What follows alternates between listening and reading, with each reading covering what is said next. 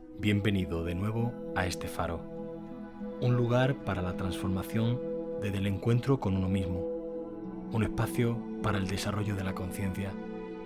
Permíteme compartir mi tiempo contigo y acompañarte.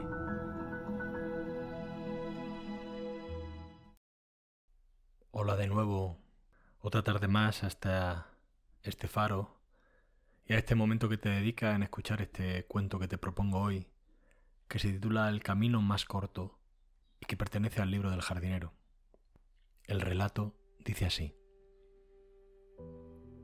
¿Cuál es el camino más corto para sentirse dichoso? le preguntó al jardinero, un hombre acomodado y poco acostumbrado a los esfuerzos. Dar siempre las gracias, le contestó el jardinero. ¿Dar siempre las gracias? ¿A quién? volvió a preguntar confundido dar siempre la gracia a la vida por todo lo que nos da. El hombre acomodado sonrió con arrogancia. ¿Y no te parece que si fuera tan fácil todo el mundo sería feliz? inquirió nuevamente. ¿O no? No es nada fácil, respondió el jardinero.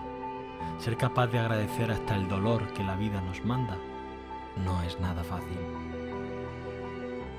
El hombre dejó de sonreír al ver por dónde iba el jardinero. Entonces, no puede ser ese el camino más corto, dijo. ¿Cuál es el camino más corto para subir a la montaña? preguntó entonces el jardinero. ¿Acaso no será el que campo a través lleva directamente de donde te encuentras hasta la cima? Sí, claro.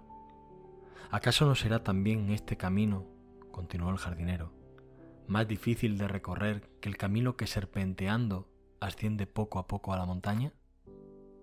Bueno, sí, pero el camino más corto siempre es el más difícil y solo lo pueden recorrer los esforzados y valerosos.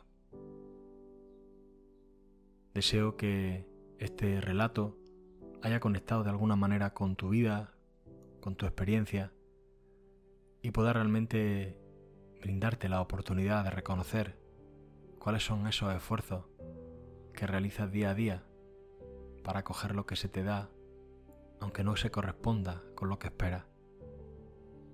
Muchas gracias una vez más por tu tiempo y hasta pronto.